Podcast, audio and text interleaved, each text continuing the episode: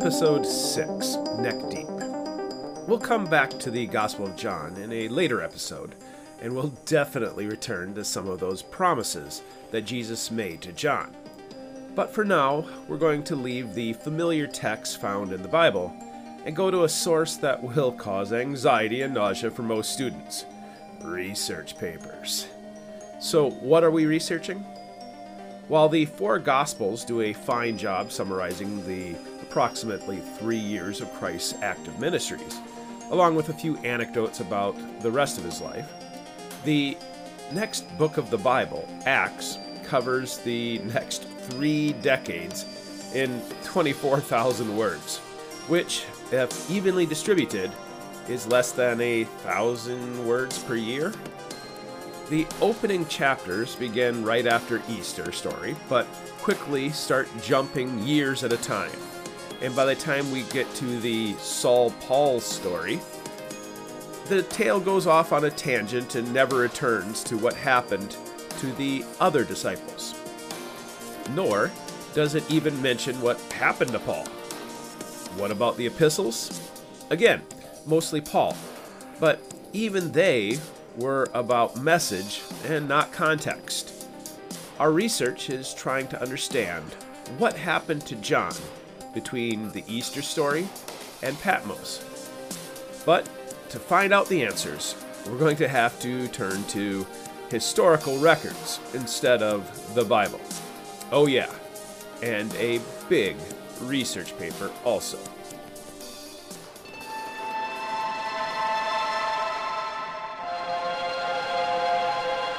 The History of the Church. As I said, a big research paper. While teaching research, we discuss source credibility when selecting material to put into a research paper. You know, I want to be honest that both names I'm about to mention have some issues of credibility. But it's far from a cop interviewing a drunk hobo who witnessed a crime from a dark alleyway. Around the year 300 ish AD, Rome had a new emperor, Constantine the Great, uh, who did something very different from his predecessors. First, he stopped killing Christians. About time. Uh, then, he decided to tolerate Christians. How noble. Uh, shortly after, he began to promote Christianity. Seriously, is this a trick? Times were a changing history looks back at this sliver of time as the creation of the Roman Catholic Church, even though that happened centuries earlier. Yes, there was a bishop of Rome, as well as other bishops elsewhere around Christendom, but as a whole, they were an underground organization just trying not to be wiped out by the Romans. Not only did persecution abruptly end during the reign of Constantine, but he helped Christian leaders come out from the holes that they'd been hiding in. After three centuries under rocks, Christian leaders stepped into the bright lights of Rome, but there was an issue. Different churches had different traditions, and even variant texts. Constantine the Great earned his moniker not because of his moral authority, but because he was an efficient organizer. Looking upon the chaos of his new religion, he understood that something needed to be done. So he helped organize a little meeting, later known as the Council of Nicaea. You know, the Nicene Creed. What was the purpose of church leaders coming up with a creed? Well, so everyone would agree what it meant to be Christian. Dig into this time period, and you can easily twist the words and efforts of the church leaders as they tried to find common ground and orthodoxy for this new Roman Catholic Church, as it'd be later called. Within a century, we'd also get biblical canon, so that we'd have a solid foundation on which to build. What a fascinating era to live, huh? One of the leaders of this time period was the Bishop of Caesarea in Palestine. You know, Rome had bulldozed Jerusalem centuries earlier. The bishop Eusebius not only had an important voice, even when he was wrong on issues, but he also received an important commission a history of the church. Yup, the boss, Emperor Constantine, had a curiosity about the faith of his mother, who would be later known as Saint Helena, and wanted to know what he was getting into. As a result, Bishop Eusebius wrote that he wrote what would become a 430 page Penguin classic translated by G.A. Williamson about all the things that had happened from the time of Christ into the present. How's that for pressure? Did Constantine pick the right guy? Was it an infallible research paper? Having read it, you can certainly see that his heart was in the right place. Today, we have dozens of denominations with different colored lenses, which is why this important shoe does not fit all those different feet modern scholarship can be cruel to the legacy of both Emperor Constantine and Bishop Eusebius, but his historical record is the only surviving record of the era. So. But have you read it? Oh boy, does it have some cool background. But this is not a man who's trying to define Christianity according to his opinion. He made a big research paper, and looked up the works of writers with firsthand or even secondhand knowledge of what the heck happened. It was the dark age of Christianity, after all. The Eusebius Notes version.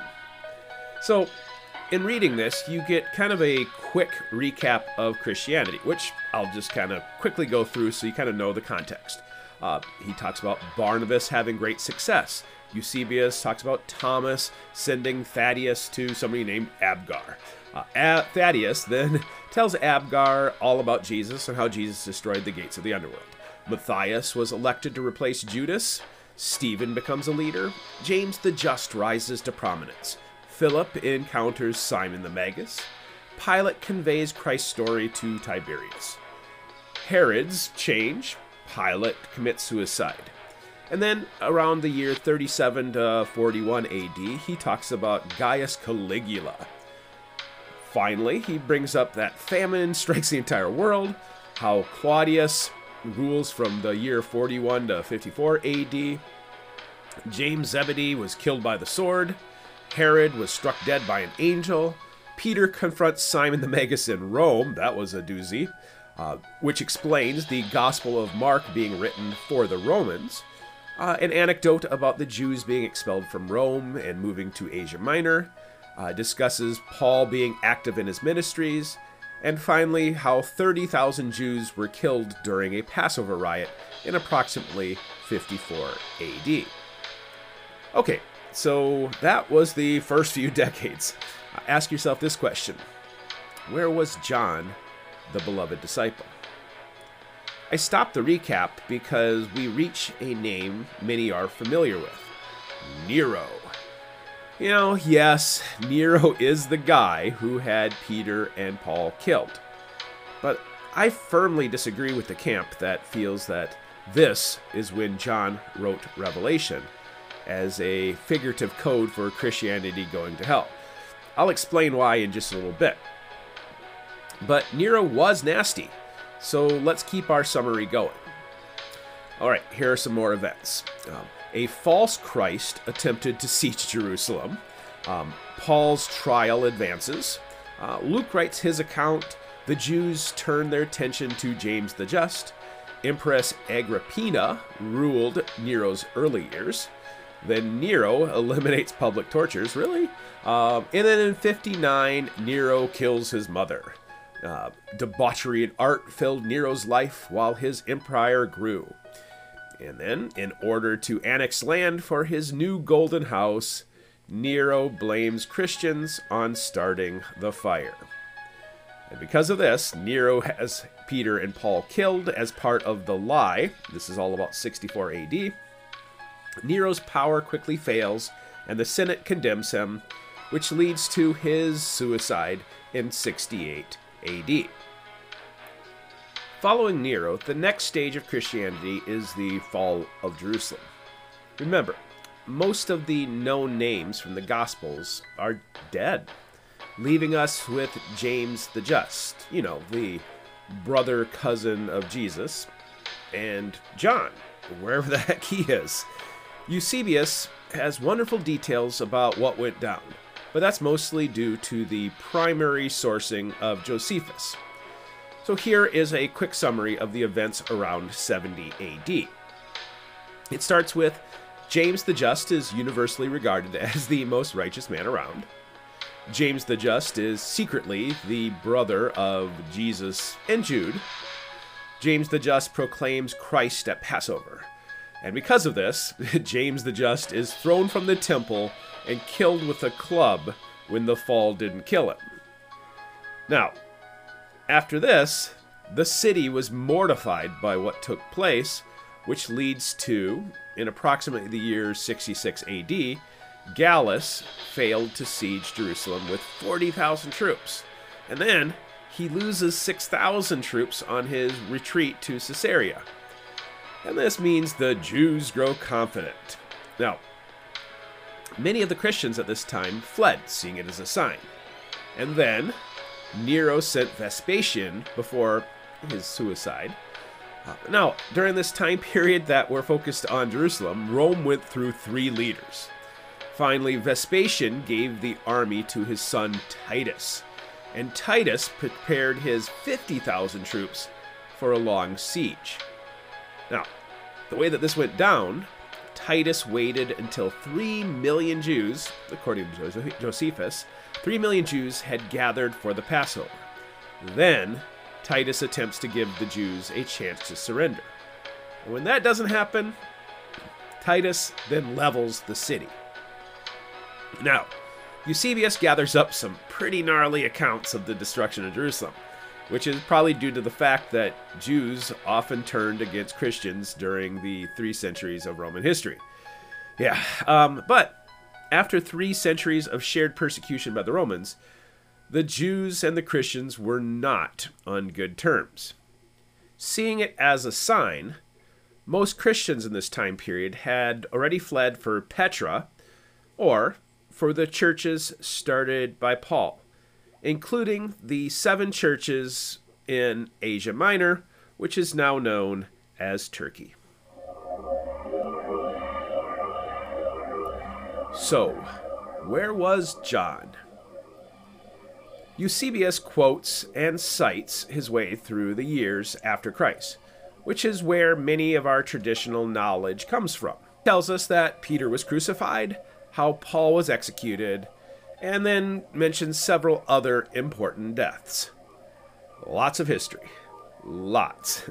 I wouldn't be forthright if I didn't say I had a disagreement with Eusebius when he writes the following summary Book 3, Chapter 1. Thomas, tradition tells us, was chosen for Parthia, Andrew for Scythia, John for Asia, where he remained till his death at Ephesus. According to tradition? Seriously, Eusebius? You, you can't claim facts without a citation. Now, I'll chase down this John died at Ephesus claim later. But for now, I'm going to jump to some anecdotes about John that will add to your understanding of the beloved disciple. First, Eusebius confirms that John was a prisoner of Domitian while at Patmos until Nerva succeeded to the throne, which is a minor debate with modern scholars on the writing of the book of Revelation. I'm with Eusebius. Now, there's many other sources that talk about who the emperor was. So let's go through those. First, we have Tertullian. You'll have to I'll have to apologize for my pronunciation on these names. Uh, but Tertullian writes in his apology, he speaks of Domitian as having banished some Christians and afterward giving them leave to return home, probably intending St. John and some others. Next source, Origen. Explaining something in Matthew, he says, James, the brother of John, was killed by the sword by Herod and a Roman emperor, as tradition teaches, banished John into the island of Patmos for his testimony which he bore to the truth uh, word of truth. Our next source is Victorinus, the bishop of Pettau, around the year 290. Again and again says that John was banished by Domitian and in his reign saw the book of Revelation. Jerome, in his book of illustrious men, says, quote, Domitian in the 14th year of his reign, raising the second persecution after Nero, John was banished into the island of Patmos, where he wrote the Revelation. Sulpicius Severus says that, quote, John the Apostle and Evangelist was banished by Domitian into the island of Patmos, where he had visions and where he wrote the book of Revelation. Isidore of Seville, near the end of the 6th century, writes, quote, Domitian raised a persecution against the Christians. In his time, the Apostle John, having been banished into the island of Patmos, saw the revelation. So, I'm firmly in the Eusebius camp with this one, and that's why I strongly go with 95 AD. Yup. Now, while confirming this detail, Eusebius writes in chapter 3, verse 20 At this time, too, the Apostle John, after his exile on the island, resumed his residence at Ephesus, as the early Christian tradition records. Okay, so not everything was written down for Eusebius to cite, but the tradition is that John lived in Ephesus prior to Patmos and also afterwards. One of these Christian traditions has him bringing the Virgin Mary with him to Ephesus. Now, where do I get that? Vacation. yes, as I said earlier, I had many questions about the life of John. And I took a vacation with my wife to Rome, Patmos, and Ephesus. Prior to Paul's ministry, Ephesus was a hub for ancient paganism, where shrines of Artemis or Diana brought worshippers far and wide to modern day Turkey. I visited those ruins. They were impressive. I can't imagine how impressive they were back in the day. Paul saw it as a challenge and went right down to those dirty Diana devotees and tossed the cleansing water of Christ in their faces. Whether Paul or the other Christianized Jews knew it at the time, the church needed to take root at places other than Israel. And by the time Titus came with his metaphoric bulldozers, Christian embers were beginning to blaze at what would become the seven candlesticks in Revelation. Although tradition does not tell us when he brought Mary, the latest date for the move would have been 70 AD, which means he lived there for at least a few decades. Now, I like to picture him moving her earlier than that, since we have little record of him in the book of Acts after the first few years. And even then, he was a sidekick to Peter. If Mary had younger children cousins, which is a debate for another time, she might not have been able to move for the first few years. The original foundation of the house is still found in Ephesus. The rebuilt structure is on a wooded mountain slope, but built in a little dip in the hill so that the structure isn't even seen from the valley below. There is a natural spring providing water, and the air is sweet. 2,000 years later, it's a place I'd consider retiring. If it was John's secret base for preaching in Ephesus, it makes sense. However, if it is the place where master and apprentice trained, it's the perfect place to focus.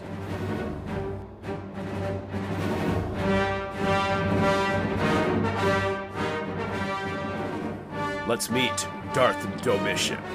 But I probably shouldn't break copyright Okay. Lurking in even darker shadows than a mountain cabin was a figure that came to the Roman throne in 81 AD Emperor Domitian. Now, I have a wild theory about the seven heads of the beast, you know, the Antichrist, based on something that John later writes. In fact, I want to write a whole Bible study about it, but I'll save that for another day. First, let's look at what John did write. Revelation chapter 17, verse 7 reads And the angel said unto me, Wherefore didst thou marvel? I will tell thee the mystery of the woman and the beast that carries her, which hath seven heads and ten horns. The beast that thou saw was, and is not, and shall ascend out of the bottomless pit, and go to perdition. And they that dwell on the earth shall wonder, whose names were not written in the book of life from the foundation of the world, when they beheld the beast that was, and is not, and yet is. And here is the mind which hath wisdom. The seven heads are seven mountains on which the woman sitteth. And here's my favorite verse. And there are seven kings. Five are fallen, and one is, and the other is not yet come. And when he cometh, he must continue a short space. And the beast that was and is not, even he is the eighth, and is of the seven, and goes to perdition. And the ten horns which you saw are ten kings, which have yet received no kingdom, but receive power as kings one hour with the beast. These have one mind, and shall give their power and strength unto the beast. Okay, what biblical scholar or amateur hack hasn't taken a crack at these verses? But I want you to pay close attention to the most literal of the lines, which is verse 10. According to the angel, heads equals kings, fallen equals dead, is equals alive, not yet come equals the future. Okay, so let's just recap a bit. John was shown a beast with seven heads, and apparently each dead head, not the Grateful Dead, uh, each deadhead has some sort of connection to the Antichrist. These deadheads were rulers or kings too. When John wrote this down, or specifically heard it from the angel in the year 95 AD, five of the seven kings were already dead. And yes, I made a list of prime candidates, but again, for another day. And one of them would appear in the future. And again, yeah, I have a Nazi rific candidate for this one also. But the easiest one to figure out is the is. Okay, that sounded strange. okay, but regardless, it's the present tense ruler. So, yes, I think it is the guy who arrested John, because any other Roman emperor, including Nero, pales in comparison. Why? Well, not much is known about Domitian's early life, but his brother was the general who leveled Jerusalem. He was also a general and loved the military so much that even after becoming emperor, he wore his military uniform he was violently homophobic and brought back horrifying penalties for crimes. He was a scary dude. He brought Rome to a dystopian government model of efficiency through terror and overhaul Rome's military to be at its peak efficiency.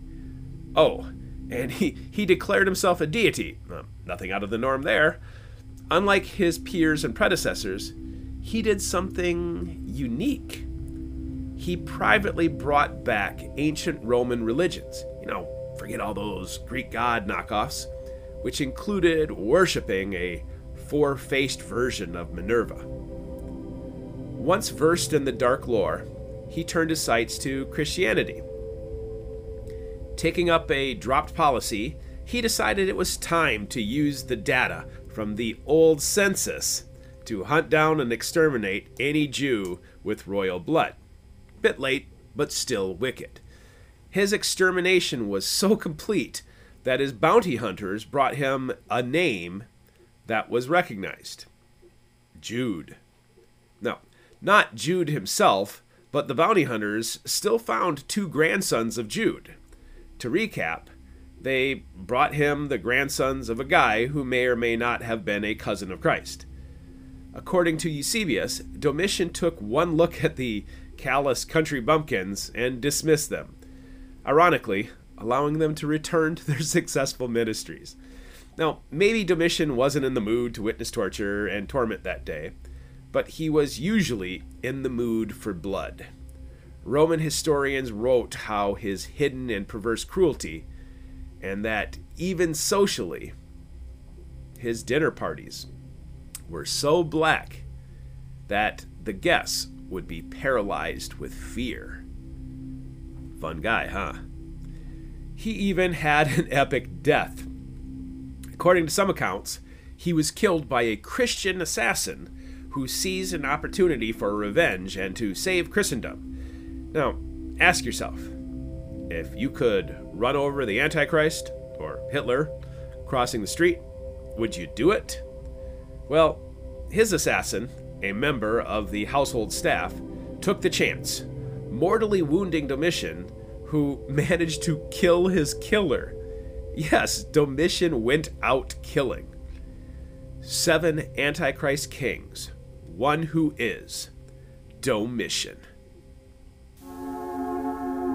The Execution of John. Wait, I thought John died of old age in Ephesus. Isn't that what tradition says? Well, there is a, another tradition, cited only in reference, of a horrifying account of John and Domitian being brought together in the same place. According to tradition, cited by Tertullian, John was arrested. Imagine being one of those bounty hunter types looking for uh, uh, church leaders. When you stumble upon John, um, you're fishing for someone who'd make the emperor happy. Once you get John talking, you suddenly realize that not only is he a Christian leader, but that he might be, wait for it, the John. Yes, the guy from all the stories. Now remember, the age issue he'd be a spry 75, the age issue might make them question this truth. But if John opened his mouth, they would have known they caught the biggest fish in the sea. So, they bring him to Rome? Apparently, Domitian wanted the execution to be a big deal, so he chose to have it happen at the Colosseum in front of a big crowd. The uh, Latin Gate is supposed to be the exact spot it happened. Again, this urban legend has a bunch of variations, including some where Domitian has him poisoned, but the most popular version has Domitian ordering a large vat of boiling oil. Which, I guess it makes sense. We don't want anybody coming back to life, do we? Boiling in oil would be horrific. And when all is said and done, there wouldn't be anything but liquid goop to bury. That is an efficient execution. So the cauldron was rolled in, the fires were lit, a platform was built, a crowd gathered, and Emperor Domitian showed up to see what all the fuss was about. An agitated 75 year old man is brought to the cauldron, walks up the stairs, and is tied to some sort of mechanism that would allow him to be lowered into the cauldron. If they bothered to ask John if he had any last words, his answer might have been, It's about time. Remember, he's been waiting for a glorious death for almost six decades now. Jesus promised, and Brother James got killed with the sword. And John? Well, John waited. Now, finally, he's been caught and will go to heaven to see if he does, in fact, get preferential treat- seating. Uh, whether he expects pain or a martyr's numbness, he can look down now and know it's going to be over quickly. Yet, that is not what happens. Instead, they lower him into the oil to no effect. Now, John is probably as surprised as anyone. Is this really happening? While the legend easily could have merged with other miraculous accounts of similar nature.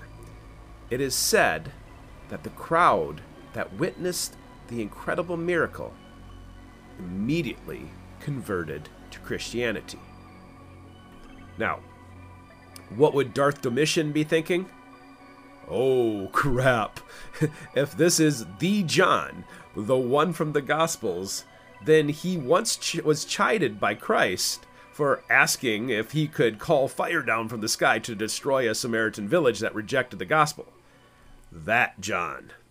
Tertullian references this part of the tale as if, you know, he'd heard it a bunch of times.